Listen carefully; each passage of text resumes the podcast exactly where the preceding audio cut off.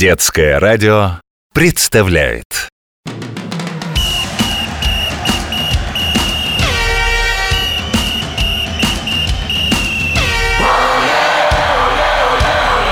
Спортивная программа.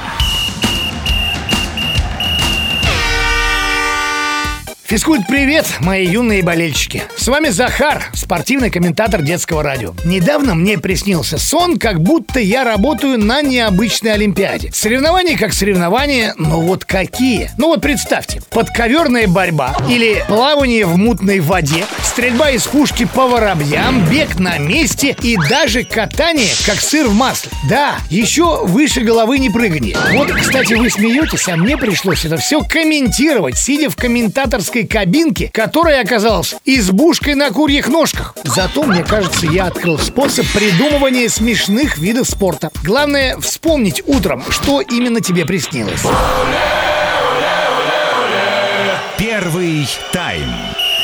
Провести соревнования по переноске жен пришло в голову какому-то жителю Финляндии. Кстати, не исключаю, что во сне. Сначала выбиралась пересеченная местность. Холмы и пригорки, ручьи и болотца, иногда ставились и искусственные преграды. Например, барьеры из сена. Своя ноша, жена, взваливалась на могучие финские плечи, и начинался забег.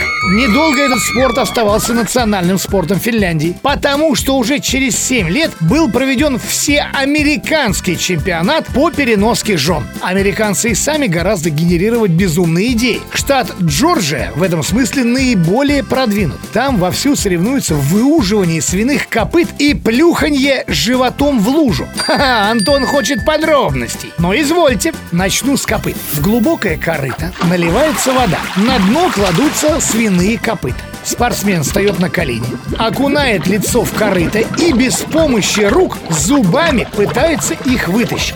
Плюханье – это совсем легко. Была бы поблизости большая лужа, да погрязнее желательно. Задача спортсмена – разбежаться и так плюхнуться пузом плашмя, чтобы отдать зрителей наибольшим количеством грязи. Собственно, в этом и цель. Кто поднимет больше брызг, тот и победитель. Тому и медаль золотая. Я бы, кстати, сделал двоеборье – копыта и грязь. Надо им в Джорджию имейл отправить с предложением. Глядишь, и на международный уровень выйдут. Ну, финны же вышли с их женами. Второй тайм. А финны, кстати, и без жен кое-что из себя представляют. Метание мобильных телефонов – это их придумка. Спорту уже 40 лет. Именно тогда мобильники стали массовым явлением. В настоящее время существуют целые чемпионаты по этой дисциплине с правилами, регламентом и непременным присутствием представителей книги рекордов. Последние ждут, когда же будут побиты очередные рекорды. Интересно же, кто какую трубу и на сколько метров запулит. Дима, положи мобильник на место.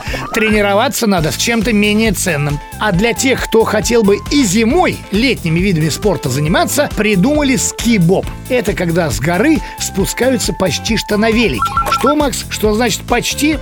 Ну смотри, допустим, наша титулованная велосипедная шоссейная команда «Газпром Русвело» решила обновить свой велопарк и отдала вам свои старые велосипеды. Настоящий ски-бобист сразу снимет с них колеса, приделает к велосипедной раме 2 лыжи и отправится искать заснеженную вершину. Этот спорт, правда, требует нешуточной физической подготовки. Это вам, знаете, не мобильники швырять.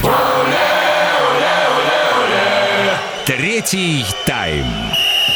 Продолжаю радовать вас необычными видами спорта. Потомки самураев, японцы, обожают поднимать боевой дух с помощью захвата неприятельского флага. На большой площадке 2 команды. У каждой есть свой вертикальный шест. Повалил или сильно наклонил шест неприятеля, считай, выиграл. Поэтому и называется игра «Ботаоши», а дословно «повали столб». Вроде игра как игра, да? Но количество игроков в каждой команде может насчитывать до 150 человек. Итого 300.